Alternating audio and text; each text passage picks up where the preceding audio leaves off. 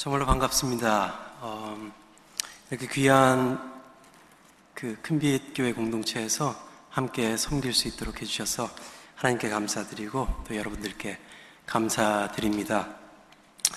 토론토에서 고등학교, 대학교, 대학원까지 마치고 어, 미국에서 한 12년 살다가 이제 12년째 이제 토론토로 다시 되돌아오게 됐습니다. 어, 12년 만에 이제 토론토로 되돌아오니까는 많은 것이 변해져 있더라고요. 토론토가 조금 커졌다라는 느낌이 들었어요. 그 예전에는 어, 스틸 위쪽 아무것도 없었어요. 그, 그 원더랜드 거기는 집들도 없었고 어, 아무것도 없었는데 어, 지금 집들도 많이 세워지고 또 토론토가 좀 커졌다라는 그 변화를 좀 느끼게 됩니다. 그리고 또 이제 지인들과 아는 사람들을 만나니까 많이 변했더라고요. 얼굴에 주름살도 좀 있고 또 머리도 좀 희끗희끗해지고 그때는 막 식스팩 서로 이렇게 세운다고 막 그러다 지금 원팩으로 그 위에다가 이제 아이 딱 올려놓고 편안하게 있는 모습을 보니까 나만 그런 게 아니구나라는 것을 느끼게 됩니다. 이 변화라는 것은 어떻게 보면 참 좋습니다. 이 환경에 따라서 또 시간이 지나면 지날수록 사람은 변화하게 되어 있습니다. 그런데 이 변화, 우리가 잘못 변화하게 될 경우에는 문제가 생기기 시작합니다. 이 환경을 이겨내고 또 하나님께 주신 그 은혜를 묵상하면서 그 환경을 이겨내고 믿음 생활을 해야 되는데 그렇지 못하고 그 환경의 지배를 받고 생활하는 저희들의 모습을 보게 됩니다. 어, 사람들을 많이 변하기 때문에 그 변화되는 모습을 볼 때 놀라기도 하죠. 예전에 그 휴스턴에서 사역할 때였어요. 한 5, 6년 된 것 같습니다. 하루는 오후에 이제 TV를 보고 있다가 거실에 앉아서 TV를 보고 있는데 어, 딸내미가 비명을 지르면서 막 집으로 들어오는 거예요. 그래서 왜 그러나 하고 이제 뒷문 쪽에 나가봤더니 어, 마당이 있고 이제 마당 뒷문 바로 앞에 이제 시, 시멘트가 조금 이렇게 있는데 제 아내가 추리닝 바짓바람으로 이제 쓰레빠 하나를 빼고서 땅을 막 치고 있는 거예요. 그래서 이 여자가 왜 이러나 하고 가까이서 봤더니 뱀이 한 마리가 들어온 거예요. 뱀이 들어왔는데 이제 아이 그 우리 그 둘째에는 아주 어려가지고 이제 그러고 이제 그때 제 딸이 한 다섯 살 여섯 살 됐을 때였습니다. 이 아이를 보호한다고 이 뱀이 들어오니까 나아가서 애들들 보내고 이 뱀을 잡는다고 이 그 쓰레빠 하나로 뱀을 막 치고 있는 그 뒷모습을 보니까 내 안에 참 많이 변했다. 처녀 때는 바퀴벌레 한 마리 쓱 지나가다 으악 하고 비명을 지르면서 방구를 끼던 그 여, 여인이 결혼을 하고 나니까는 이 아줌마가 되고 나니까는 뭔지 무섭게 뭔지 모르게 무섭게 어, 또 변했고 또 뒷모습 보니까 좀 안타깝더라고요. 또 목회자 삶을 살아간다고 또 저랑 결혼해주고 또 보면은 한 부모의 그 귀한 자식으로 태어난 태어나고 자랐을 텐데 저랑 결혼해가지고 그 뱀까지 잡아야 되는 그 모습을 보니까 좀 처량하고 안타깝는데 옆에 있는 뱀을 보니까 비참하더라고요. 괜히 물 한 모금 먹으러 들어왔다가 뱀이 그냥 벨트가 돼버렸어요. 쫙 펴져가지고 성경에서는 예수님께서 여자의 후손이 머리를 짓밟는다 그랬잖아요. 이 여자는 머리끝부터 꼬리끝까지 쫙 펴놓고 그걸 또 펴서 죽어 있는데 계속 그걸 치는 걸 봤을 때 부모가 됐을 때 부모가 되고 나니까 아이를 자녀를 또한 이 주위에 있는 사람들을 보호하기 위해서는 이렇게 사람이 그 환경에 따라서 변할 수가 있구나라는 것을 느낍니다. 하지만 그 변화, 우리가 어려운 환경 속에서 그 환경의 지배를 받기 시작할 때 우리가 그 변화가 절망으로 또 죽음으로까지 바뀔 수 있다라는 것입니다. 그러한 절망과 죽음 안에서 우리가 기억해야 되는 것은 바로 하나님의 은혜입니다. 우리가 계속 찬양으로도 불렀잖아요. 하나님의 은혜. 하나님의 은혜를 기억하지 못할 때에 우리는 그 환경에 짓눌려져서 환경의 영향을 받고 살아갈 수밖에 없다라는 것입니다. 하나님의 은혜를 생각할 때 내가 왜 이곳에 있는지 하나님께서 죽었던 나의 생명을 불러주시고 그 불러주신 삶을 통해서 역사하시는 그 하나님의 은혜 속에 푹 빠져 있을 때에 우리는 환경을 지배할 수 있습니다. 이런 작가 미명의 시가 있습니다. 생각을 조심하십시오. 말로 변하기 때문입니다. 말을 조심하십시오. 말이 행동으로 바뀌기 때문입니다. 행동을 조심하십시오. 행동이 나의 버릇을 낳기 때문입니다. 버릇을 조심하십시오. 버릇이 당신의 운명을 만들기 때문입니다. 라는 작가 미명의 시가 있습니다. 그렇습니다. 우리가 믿음 생활할 때도 그렇습니다. 하나님의 은혜를 생각하고 하나님의 은혜를 말하고 살아갈 때는 그것이 삶의 행동으로 나타나고 행동이 버릇으로 바뀌면서 그 버릇을 통해서 하나님의 은혜에 속한 언약에 속한 그 운명의 삶을 살아가게 되는데 그 은혜를 우리가 잊어버릴 때마다 내 삶이 흔들리기 시작합니다. 아무리 하나님께서는 은혜를 선포하고 계실지 모르겠지만 그 은혜가 들리지 않습니다. 그렇기 때문에 우리는 매일같이 우리가 은혜를 받았을 때의 그 은혜를 기억하며 살아야 될 줄 믿습니다. 오늘 본문 말씀 아주 우리가 잘 알고 있는 그 본문 말씀입니다. 이 본문 말씀의 배경을 이렇게 1절에서 얘기하고 있습니다. 선지자 생도의 아내가 있었습니다. 그렇죠? 근데 그 아내가 남편을 잃었고 이제 두 아들조차도 노예로 팔려갈 수밖에 없다라고 이야기를 하고 있습니다. 이 탈굼이라는 곳에서는 탈굼이 뭐냐면은 이제 주전 1세기 전까지 어, 이 이스라엘 백성들이 어, 아수르의 지배를 받고 또 바벨론의 지배를 받고 또 바사 페르시아의 지배를 받고 살, 살아가다 보니까는 이 자기 자신들의 고유의 언어였던 히브리어를 잊어버리고 살아갔습니다. 근데 그 잃어버린 것 그러니까 그 세대들이 이제 바꿈으로써 히브리말을 제대로 이해하지 못하고 있을 때에 그때 많은 사람들이 아람어를 쓰고 있었는데 그 아람어 해석으로는 이 여인의 남편이 오바디아라고 얘기를 하고 있습니다. 오바디아가 누구냐면은 아합 왕 때에 아왕 때에 엘리야 선지자를 도와서 또한 자기가 선지자들을 굴에 숨겨 주었던 그 사람이 이 여인의 남편이다라고 설명을 하고 있습니다. 그것이 맞는지 모르는지는 뭐 정확하게 모르겠지만은 이 여인의 상황을 이 여인이 처한 환경을 우리가 조금 알고 있습니다. 남편을 잃었어요. 또한 두 자녀 또한 잃게 되었던 그러한 환경 속에 하나님께서 임하시는 그 은혜가 무엇이고 또 그 은혜를 통해서 우리 또한 그 삶을 통해서 어떻게 우리가 하나님의 은혜를 기억하고 환경의 지배를 받는 것이 아니라 환경을 이겨 나아가며 하나님을 붙들고 나아가는 그런 믿음의 살, 삶을 살 수 있을지 오늘 본문 말씀을 통해서 한번 배워보고자 합니다. 1절 말씀을 보겠습니다. 1절 말씀 보시겠습니다. 1절 말씀 보니까 이렇게 말씀하시죠. 선지자의 제자들의 아내 중에 한 여인이 엘리사에게 부르짖어 이르되 당신의 종 나의 남편이 이미 죽었는데 당신의 종이 여호와를 경외한 줄을 당신이 아시는 바니이다. 이제 빚준 사람이 와서 나의 두 아이를 데려가 그의 종을 삼고자 하나이다라고 말씀하고 있습니다. 이 말씀을 기도로 생각한다면 이 여인은 정말로 아름다운 그리고 겸손한 기도를 하고 있다라고 볼 수 있죠. 이 여인이 구하는 것은요, 내가 뭐를 갖고 있는데 하나를 더 달라. 내 빈손을 채워달라라는 그러한 기도가 아닙니다.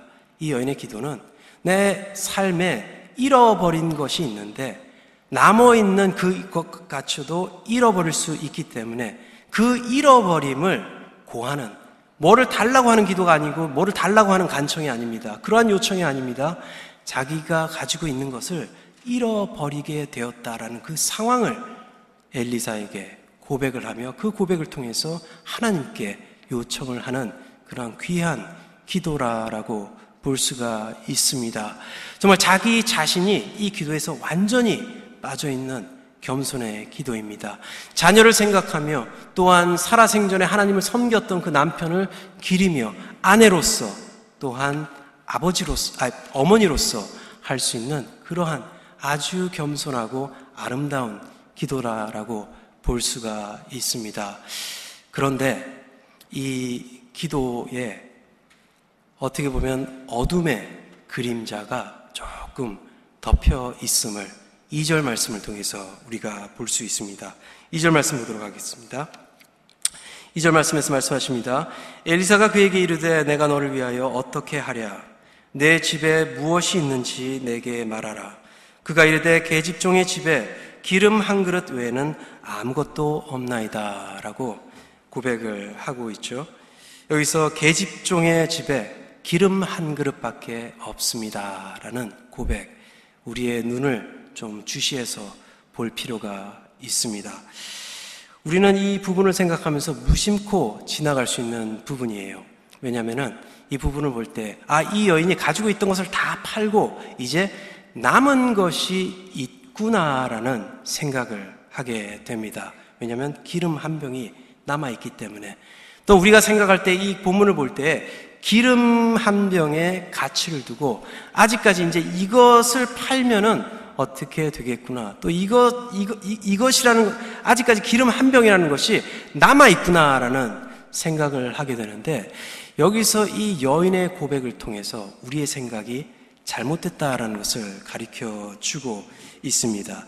여기서 히브리어 사본을 보게 되면은 아숙 쉐멘이라는 그러한 고백을 하게 됩니다. 아숙 쉐멘. 쉐멘이라는 말은 기름이라는 뜻인데 성경에 한 190번 정도 나오는 단어입니다. 근데 이 기름이라는 것은 여러 용도로 쓰이는데 가장 크게 쓰이는 것이 사람이 하나님의 사명을 소명을 받아서 사명을 주시고 그 사명을 받들어서 왕이나 선지자나 또 특별한 일을 할 때에 하나님께서 기름을 부어 주시는데 그 쉐멘이라는 단어가 바로 그 anointing 기름 부어 주는 그 기름의 의미를 담고 있습니다. 그 대부분 성경에서는 그런 의미로 쓰이는데 적게 아주 간혹 그 반대의 기름의 모습을 보여줄 때가 있습니다.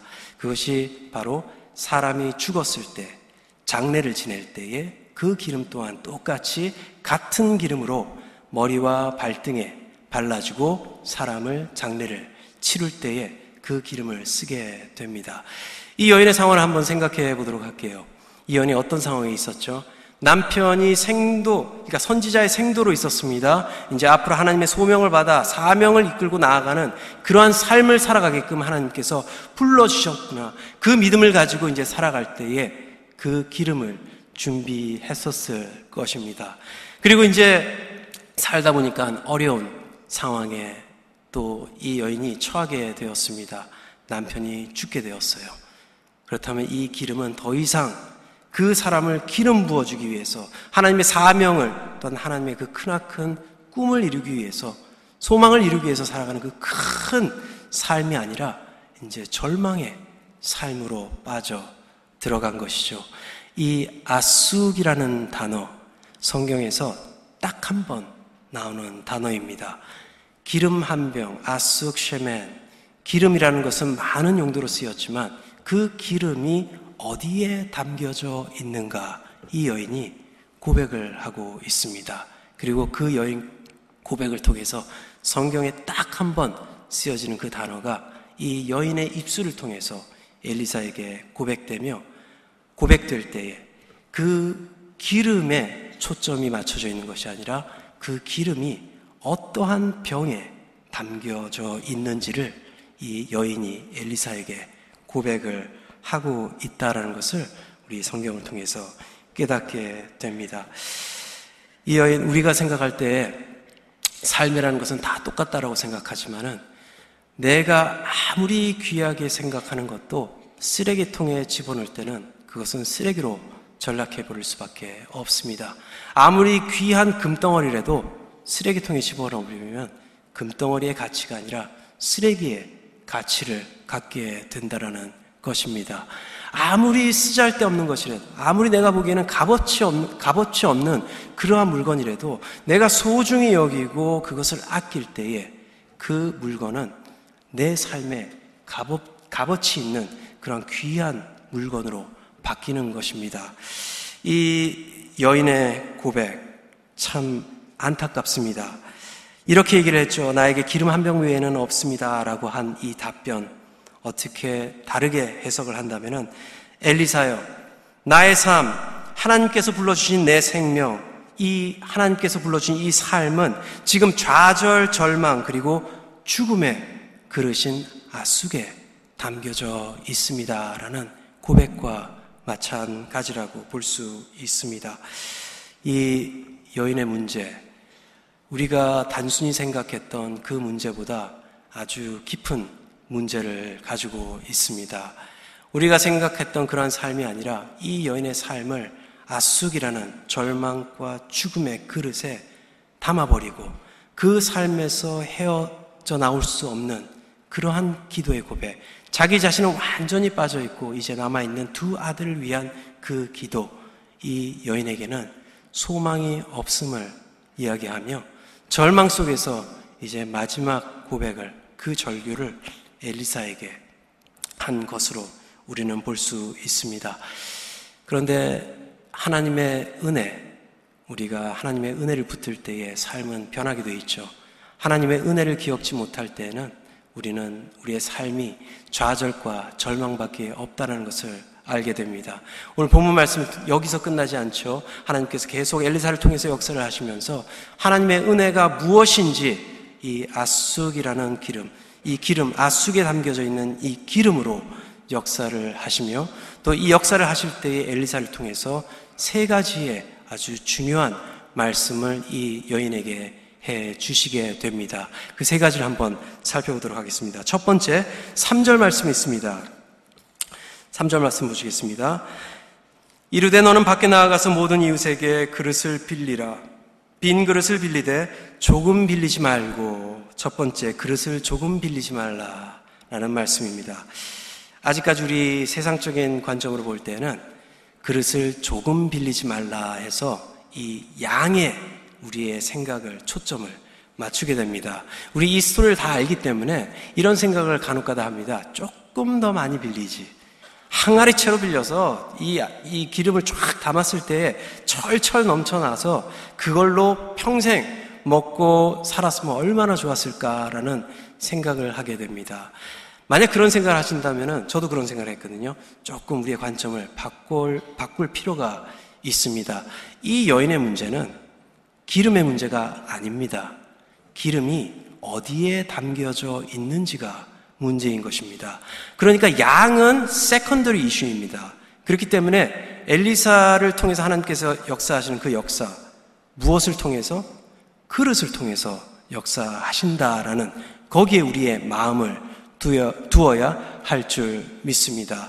그래서 그릇 때문에 이 여인의 삶이 절망과 또한 좌절함에 빠졌기 때문에 엘리사를 통해서 하나님께서 똑같은 다른 그릇으로 이 그릇에 있는 기름을 옮겨 담음으로써 이 그릇이 다른 그릇으로 바뀔 것을 예고 하시는 말씀입니다. 그렇기 때문에 그 기름을, 그 그릇을 빌려오라라고 말씀하시고 그 아숙에 있었던 그 기름이 다른 그릇으로 또 그 옮겨진 그 그릇이 많아져서 그 많은 그러한 삶을 통해서 하나님께서 역사하실 것이기에 그릇을 빌려오라. 그 여인의 문제점을 보시고 그 문제점으로 하나님께서 은혜로 답하시는 그 역사가 시작되는 것입니다. 그리고 두 번째, 엘리사를 통해서 하나님께서 말씀하십니다. 4절 말씀 초반부입니다. 너는 내 두 아들과 함께 들어가서 문을 닫고 라고 말씀하시죠. 문을 닫고 들어가서 하라 라고 말씀하십니다. 이 문을 닫는다라는 것은 성경에서 아주 큰 의미를 두고 있습니다. 세상과 나눔을 가지다라는 얘기입니다. 나누는 게 같이 나누라는 것이 아니라 세상에서 멀어져 하나님의 품에 들어가라라는 이야기입니다. 성경에서는요, 어, 우리가 보고 있는 한국 성경에서는 들어가라라고 얘기를 하고 있습니다. 근데 많은 영어 성경에서는 이것을 들어가라라고 해석하지 아니하고 들어오라, come in, 고인이 아닌 come in으로 이제 풀이를 하고 있습니다. 왜? 그 장소, 하나님의 은혜가 있는 장소이고 하나님의 은혜가 있는 장소는 바로 하나님께서 임재하는 그 장소이기 때문에 그 안으로 들어오라라고 말씀하십니다. 똑같은 비슷한 일이 구약 성경에 한 번 또 있었습니다. 아니 많이 있었는데 대표적인 일이 한 번 있었는데 노아의 방주 사건이었죠. 노아가 이제 방주를 다 짓고 하나님께서 너는 들어가라 라고 말씀하시지만 킹제임스 버전에서는 이렇게 얘기합니다. Come in. 하나님께서 노아의 방주에 있는 것처럼 설명을 하며 들어오라 라고 얘기하는데 저는 그것이 조금 더 맞다라고 생각합니다. 왜냐하면 노아가 방주를 짓고 나서 무엇을 칠했죠? 역청을 칠했어요. 물이 새지 않도록 역청을 칠했다라고 얘기하는데 이 역청을 히브리 말로 키라고 얘기하는데 그 단어가 속죄함이라는 단어와 똑같은 단어를 씁니다. 즉 하나님께서 임재하시는 그 곳은 속죄함이 있는 그곳이라는 얘기입니다. 그렇기 때문에 우리는 들어가는 것이 아니라 하나님의 품 안으로 들어가는 것이죠. 들어오는 것이 하나님의 입장에서. 그렇기 때문에 들어가라. 거기서 하나님과 이 여인과 두 아들의 역사가 시작되는 것을 우리가 보게 되죠. 이 역사 우리가 볼 때에 어떻게 보면요. 쓰잘데 없는 시간이라고 볼 때도 있습니다. 아, 이렇게 바쁘, 바쁘게 살아, 살아 가는 그 세상 속에서 내가 어떻게 이런 하나님과 세상을, 세상과 단절하고 이렇게 하나님과 이렇게 갖는 이 교제의 시간을 이렇게 많이 가질 수 있을까라는 생각도 많이 하게 됩니다. 제가 뉴저지에서 사역을 한 3년 정도 했었는데 굉장히 바쁩니다. 왜냐면은 뭐 토론토도 그렇죠. 근데 뉴저지가 바쁜 이유는 옆에 24시간 불 켜놓고 생활하는 뉴욕이 있기 때문에 맨하탄 바로 옆에 있기 때문에 덩달아서 괜히 이제 바쁘게 생활을 합니다. 막 바쁘게 사역을 하다 보면 이제 밥도 먹어야 되잖아요. 그래서 이제 레스토랑에 가가지고 밥을 시키면은 어떤 밥을 시키죠? 내가 좋아하는 시키는 것이 아니라 빨리 나오는 것을 시켜요. 아줌마 여기 빨리 되는 거 주세요. 그래요. 그럼 빨리 나오는 거 먹고 빨리 나가서 또 일을 해야죠. 사역을 해야죠. 우리가 하나님의 품을 찾을 때에 이런 생각 자주 하게 되죠. 빨리. 내가 닥친 문제는 이건데, 우리가 생각하기에 이 여인이 닥친 문제는 어떤 문제죠? 삶에 없어요, 너무. 없어도 너무 없어요. 그러니까 좀 채워달라는 기도 할 수 있습니다. 근데 그게 빨리 채워져야 되는 거예요. 하지만 하나님께서는 그 사람을 불러주실 때에, 그 사람 안에서 역사하실 때에 우리가 생각했던 것과 다르게 역사하실 때가 많다라는 얘기입니다. 그렇기 때문에 우리는 많은 시간 하나님을 좀 바라보고 말씀을 바라보고 하나님의 은혜에 들어가서 하나님과 단둘이 교제할 수 있는 그러한 시간을 많이 만들어야 된 줄 믿습니다. 이번 젊은 세대 목에 문제가 많다라고 그래요. 이 척추에. 왜냐면은 이거 많이 하시죠? 예. 그 핸드폰, 그 휴대폰 가지고 막 이렇게 해요. 그러니까 목이 자꾸 이렇게 땅만 보고 살게 돼 있어요. 우리 삶을 살다 보니까 땅만 봅니다. 그러다가 이렇게 하늘에, 하늘을 보려고 이렇게 목을 이렇게 들잖아요. 그럼 목이 아파요. 목이 아프면 어떻게 하죠? 어떻게 해야죠? 하늘을 안 보면 되는 거예요. 목이 아프면. 아프면 안 하면 되는 거예요. 근데 우리 생각이 그래요. 아프면 안 하면 되는 거예요. 힘들면 안 하면 되는 거예요. 믿음 생활도요, 여러 가지 힘든 것이 있지만 안 하면 되는 거예요. 빨리, 빨리, 빨리. 일어나야 된다라고 생각합니다. 하지만 그것은 잘못된 생각입니다. 하나님의 품에 들어가 하나님과 단둘이 있는 그 시간을 통해서 하나님께서 내게 하시는 말씀이 무엇이고 하나님의 은혜가 무엇인지 묵상하며 그 묵상의 시간을 통해서 하나님이 하나씩 하나씩 나의 모습을 보여주는 그 시간에 들어가야 함을 다시 한번 깨닫게 됩니다. 그렇기 때문에 하나님의 품에 불러 주십니다. 우리가 외칠 때에 불러 주시고 그리고 문을 닫으시고 하나님께서 교제하시기를 원합니다. 그 부르심, 첫 부르심이 시작됐던 그 시간이 바로 창세기에 적혀 있습니다. 창세기 3장 9절을 보니까 아담이 죄를 짓고 나서 숨었어요. 근데 어떻게 보면 숨은 게 아니에요. 하나님께서 창조해 주시고 창조물 속에 아담하고 하와밖에 없었거든요. 근데 숨었다라고 표현을 하고 있습니다. 자기 하나님께서 창조해 주신 그 생활 속에 자기 자신을 아쑥과 같은 그 곳에 숨겨 버린 겁니다. 그때 3장 9절에서 하나님께서 이렇게 말씀하십니다. 여호와 하나님께서 아담을 부르시어 그 부르시다라는 그 말을 카라라는 카라라고 히브리 말에서 이야기를 합니다. 그 말이 변형돼서 나중에 콰할로 변하게 되고요. 그 콰할이 신약 성경에선 또 변해서 에클레시아, 교회, 하나님께서 불러 주신 사람들, 즉 하나님의 personal encountership을 통해서 우리의 마음을 죽었던 생명을 불러 주시고 그 품 안에 있게 하시며 그 은혜를 깨닫게 하시며 또 그 은혜로 말미암아 하나님을 찾게 되는 그 은혜를 붙들게 되는 그 사람들이 교회라고 부르게 되는 것입니다. 그렇기 때문에 우리는 조금 생각을 바꿔야 될 것 같아요. 교회 간다 그러지 마시고 교회가 모인다. 하나님께서 허락하신 이 큰 빛 교회들이 이 공동체가 모여서 하나님을 예배하며 그 교회들이 모여서 하나님께서 우리에게 맡기신 그 사명을 감당하고 살아간다라는 그 생각을 할 때에 우리는 그 은혜에 다시 빠질 수가 있습니다. 세 번째 또 엘리사를 통해서 하나님께서 말씀하십니다.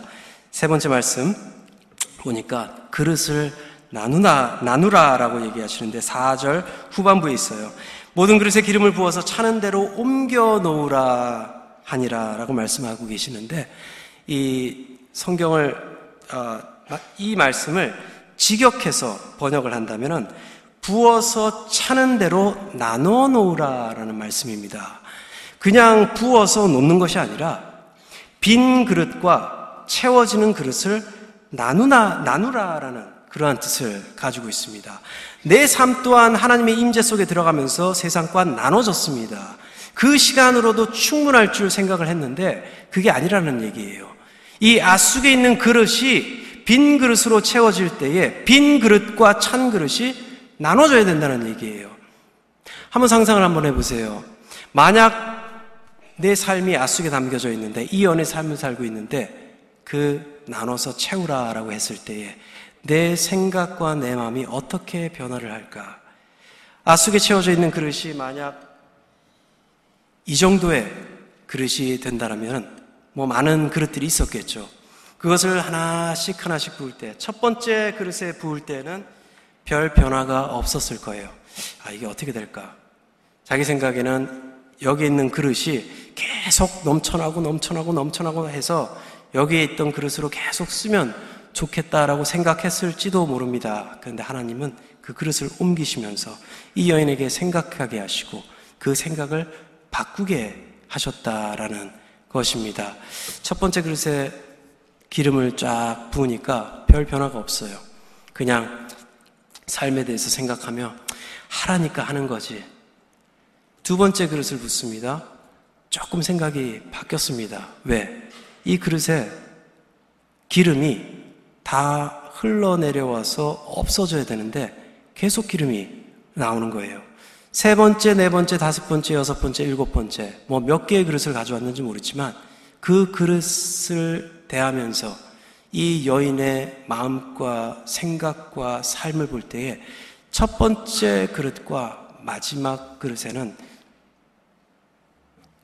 많은 변화가, 변화가 있었다라는 것을 알 수가 있습니다. 왜요? 첫 번째로는 소망이 없었어요.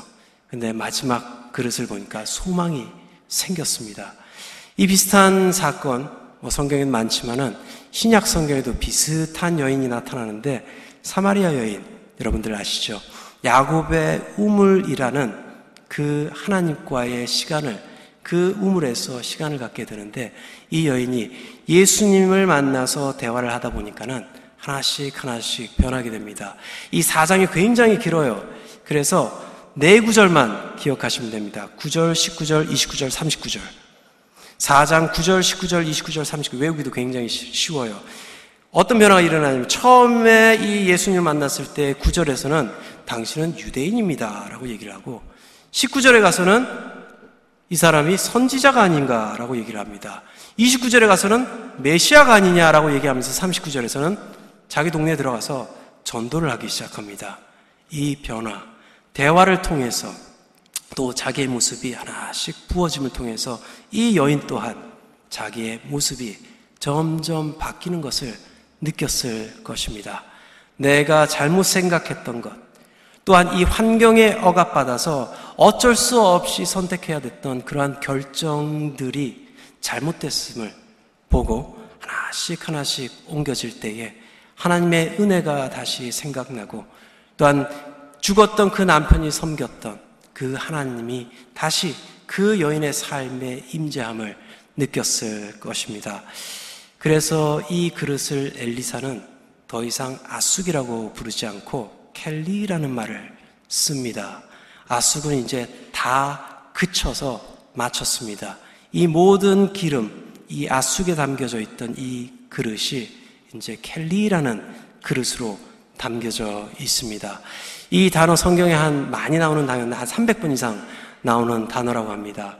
근데 이 단어가 뜻하는 것은 생활 용품을 이야기할 때 단순히 그릇뿐만 아니라 내 생활에서 쓰여지는 무엇을 담는 그릇도 될 수 있고 또 유텐슬도 될 수 있고 여러 가지 용품을 사용할 때 켈리라는 단어를 쓰는데 이 그릇 아숙에 있던 그릇이 다른 그릇에 옮겨지며 그 다 찬 그릇을 켈리라고 얘기하면서 뭐가 생겼죠? 이 여인의 삶에 생명이 생겼다라는 것을 우리는 다시 한번 깨닫게 됩니다. 이 삶을 통해서 또 7절에 아주 귀한 희망의 말씀을 엘리사가 이 여인에게 선포를 합니다. 기름을 팔아 빛을 갚고 너와 내 두 아들이 생활하라. 처음에는 죽음으로 생각했고 절망으로 생각했던 이 기름이 이제 하나님의 희망, 소망, 그 기쁨 안에 담겨서 이제 모든 빚도 갚을 수 있고 이제 하나님 안에서 그 은혜 안에서 생활할 수 있게 되었다라는 이 희망의 말씀, 소망의 말씀, 그리고 기쁨의 말씀, 더 나아가서 은혜의 말씀, 이 여인에게 임했습니다. 말씀을 정리하고자 합니다. 여러분들의 삶, 믿음으로 하나님께서 이 자리로 불러주셨습니다. 믿음으로 하나님께서 또 그 은혜의 자리로 불러주셨습니다. 여러분의 삶, 어느 그릇에 담겨져 있습니까? 이 질문은 우리가 매일 생각하며 묵상하며 살아가야 되는 그러한 질문이라고 생각을 합니다. 내 삶이 하나님의 은혜 안에 담겨져 있는지, 그 은혜를 만끽하고 그 은혜를 기억하며 또 그 은혜를 말하며 그 은혜로 행동을 하며 살아가고 있는지 그것을 묵상하시면서 또 하나님께서 우리에게 주신 그 자유함, 하나님께서 허락하신 그 사랑과 은혜를 충만히 회복하며 살아가는 저와 여러분들 되기를 바랍니다. 이 말씀을 묵상하고 또한 저희들의 삶 속에 여러 가지 어려움이 있다면 이 말씀과 같이 하나님을 찾으시길 바랍니다.